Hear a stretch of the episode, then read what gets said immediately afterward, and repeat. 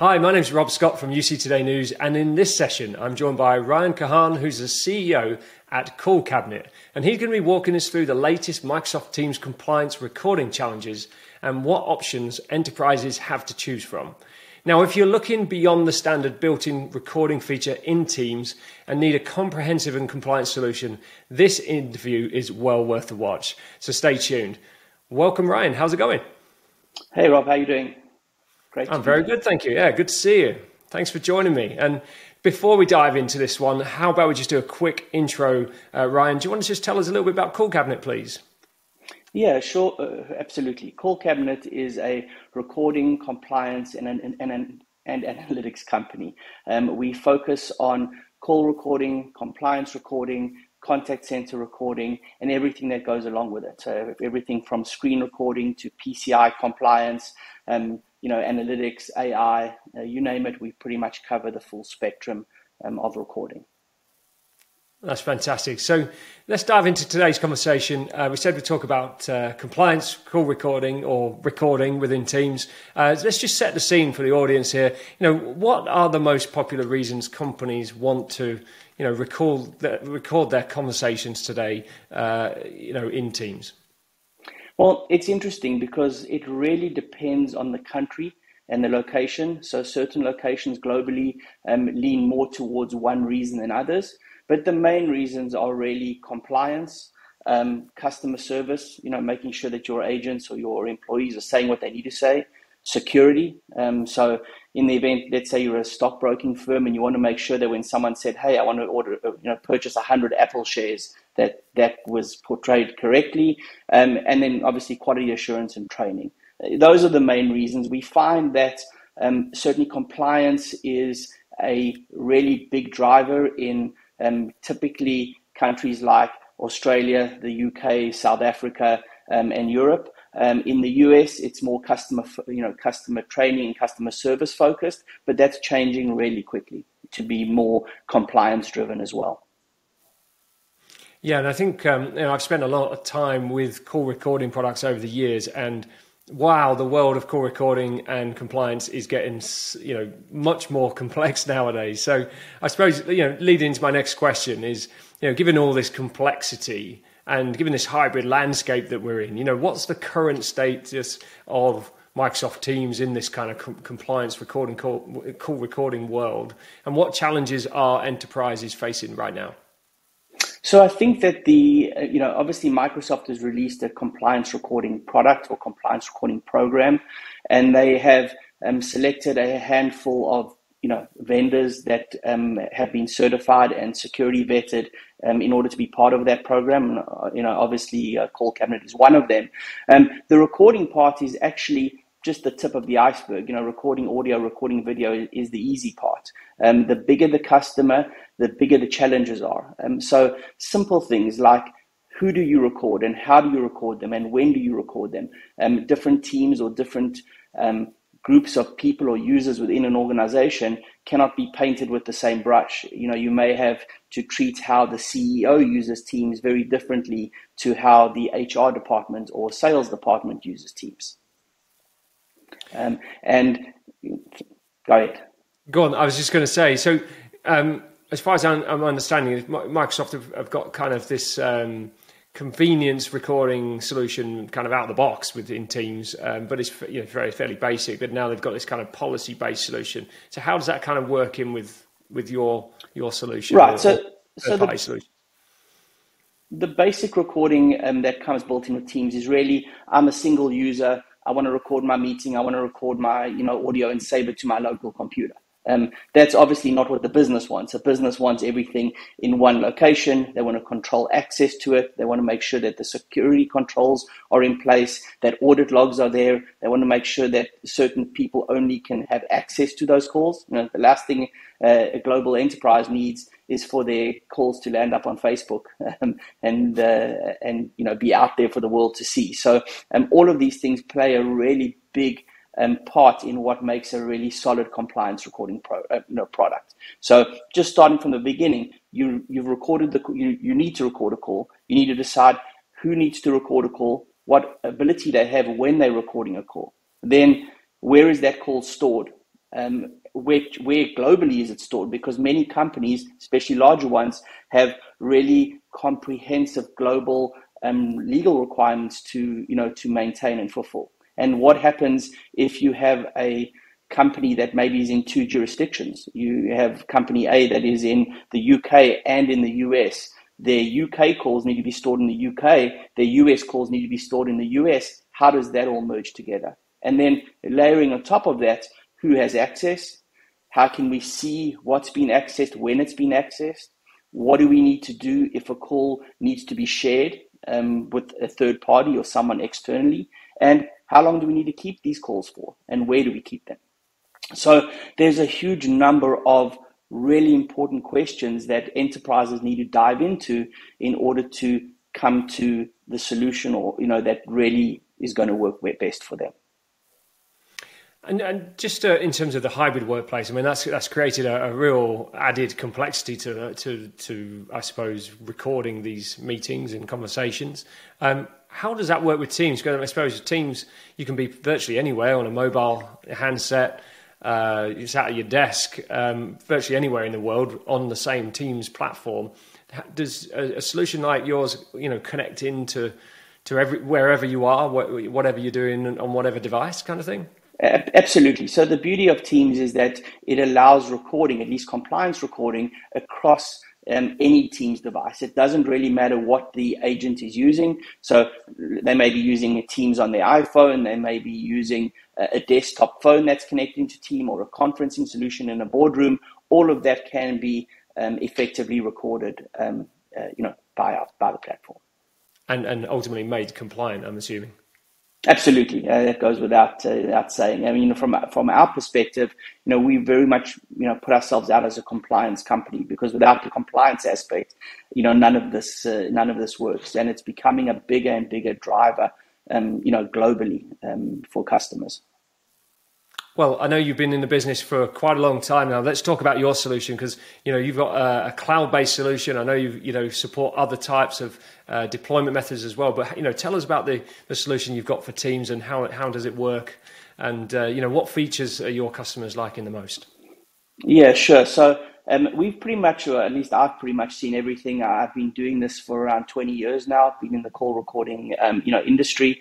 Um, and, you know, what we found is the biggest thing that customers want is flexibility. Um, so I'm going to give you an example. I mean, we touched on it a little bit earlier where we spoke about um, recording different groups of people. So when somebody records in Teams, um, there's different ways that they can be recorded. So to give you an example, um, do I record only inbound calls? Do I record only outbound calls? Do I record both? Do I record internal meetings? Do I record external meetings? Do I record video on um, you know internal teams to teams calls? All of those things um, are critically important and can be turned off in our system anyway. Can be turned on and off by user or by group. So we can do um, really um, in in depth uh, rules for, for, customers. So let's say, for example, we're recording the HR department. We can say in the HR department, all calls are recorded or start recording automatically, but we give the agent the ability to stop recording or to pause recording. Um, we then realize that maybe in the HR department they have an anonymous tips line where people can phone in with you know certain um, tips or complaints, and the company says, but those calls should not be recorded um, at all. So, you know, the, the rules are really complex. We can go into every single granular piece of a call and say, for these users or these groups, this is how we actually, you know, differentiate both the audio, the video, um, you know, uh, recording, um, screen share recording. Um, and then, you know, once those calls have been recorded, we're then looking at how do we share them? How do we give access to people, you know, to them? What is the company's policies? Um, if I'm an agent and my calls are recorded, should I have automatic ability to go and listen to my own calls, or is that not allowed? Um, and you know, so there's the access permission, the security logs, and then taking it one step further is how do we really automate quality assur- you know quality assurance how do we take that audio file or that video file and really extract the data out of it so no more do companies have to listen to thousands of calls to really find the calls that are important we can automatically grade and score and give um, our customers the ability to look into the calls that are really important to them And those may be calls where compliance isn't met. Um, I'll give you an example. If by law in a certain jurisdiction, you have to tell the customer that a call is being recorded. Well, that's easy on an inbound call because you just change your system, say, hey, welcome to you know call cabinet, your call is recorded. What about an outbound call? So in that situation, you're relying on the agent.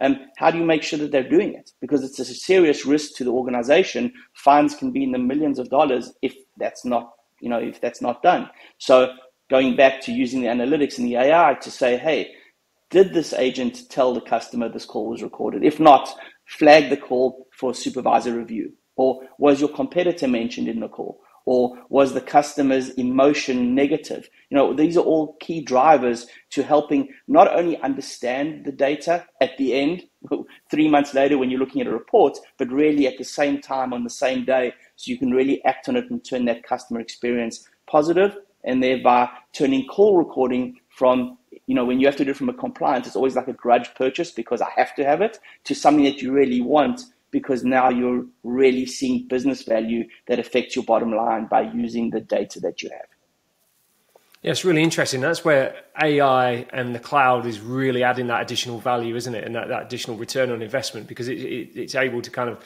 attach those superpowers to the recordings and the conversations, and, you know, and the data that's in there. Is that is that fair to say? Yeah, I mean, you know, the bigger the company, you know, you have customers with 10,000 seats. How do you manage that? How do you know that the agent is giving the right information to your customer? Um, you know, how do you know that um, your company image is portrayed correctly? And you know, there, there's such simple things that customers don't think of. You know, let's say you're a TV company and you make a decision to cancel a certain channel. How do you know what the feeling or the emotion of your customer base is? Well, we can measure it for you. We can say that on average, up until you made that change, you know, X number of calls were positive. Um, now, how has that affected things that happen, you know, further down the line, um, and really start to dig into that data and understand the metrics. And just on sentiment analysis, I mean, how has that how has that progressed over the last you know number of you know five years, ten years, let's say? Because I, I remember it once upon a time it was fairly inaccurate. It wasn't always really able to to pick up everything. What what's that technology like nowadays? So it's really interesting. In the early days, um, you know, going back five, ten, whatever years ago, when when we started, you know, t- extracting words from you know from audio, um, the calls were sort of analyzed and given um, sentiment based on words that were said. So there was someone that was really negative on the call. He said he said these words, so it must have been a bad call. Um, that's now changed. So we started instead of just analyzing the words, we analyze the tone, the how much space is between people's um, you know words because the more aggravated or irate they become, the shorter that you know the shorter that becomes. Um, so there's a lot of uh, tone that can be picked up from the calls we also go one step further, which says, how does this work? If I phone in, let's say you're the, a contact center agent, and I phone in and I'm like, I'm done with you. Your company sucks. I don't want to speak to you guys anymore. Um, that before to be negative call. But what happens if at the end of the call I'm saying to you, Rob, you saved my life. You were fantastic. This is awesome. Yeah. Everything's resolved. That's a really, really positive call. So, you know, you need the intelligence to actually understand that negative can become positive and this, by the same way, positive call can become really negative, um, and and how to differentiate that. So yes, it's changed significantly, you know, over um, over time. And what we see as a really important for customers is taking those calls and feeding them back into our quality assurance, you know, tools. Because, you know, likewise, in, in years gone by, quality assurance, you would have 10 contact center agents, maybe one per one supervisor, and that supervisor would analyze let's say, 3% of the calls from each person. And you, would be able to say, okay, I want to analyze all calls greater than three minutes in length. I want to analyze um, incoming calls only, you know, only for these agents to a specific supervisor. Where now you're taking that real in-depth data and saying, huh, let me, yes, I want to analyze calls, but I'm not interested in what kind of calls they are. I want to analyze calls with a weighting of 40% where a competitor's name was, was mentioned, 40% where um, compliance wasn't met, and 20% where we think it's a negative call. Um, and, you know, bringing all of that, uh, that in. And Teams also gives a lot of tools um, to be able to do that. So it's following this whole thing through. Just recording is not enough anymore. There has to be the thought process in. You know, going back to what do I record? How do I record it? When do I record it? And what abilities do I give to my actual users or customers? Yeah, sounds super flexible. So, in terms of taking this to market, I mean, how do you, uh, how, how do you know, how do customers get hold of this, and you know, what's the best way to find out more? The best way is certainly through our website, callcabinet.com. Um, we're about to, I'm sure by the time this video comes out, we'll have a, our a free trial up and running, which is a, a true free trial. Um, our customers or any prospective customers will be able to um, install and get up and running without even having to speak to us or speak to salesperson or enter, enter any credit card information. So it'll, you know, we really believe that the product will stand by itself, and you know, we'd love people to try it out. That's amazing. So I'm afraid that's all we've got time for today. However, Ryan, it's been great talking today. Thank you so much for joining me. Uh, it's been a pleasure. Thank you, Rob. And thanks to everyone for tuning in. If you've got some good takeaways from today's session, do give us a quick mention on social and subscribe, subscribe to our channel for more industry news and insights. I'm Rob Scott from UC Today. Thanks for watching.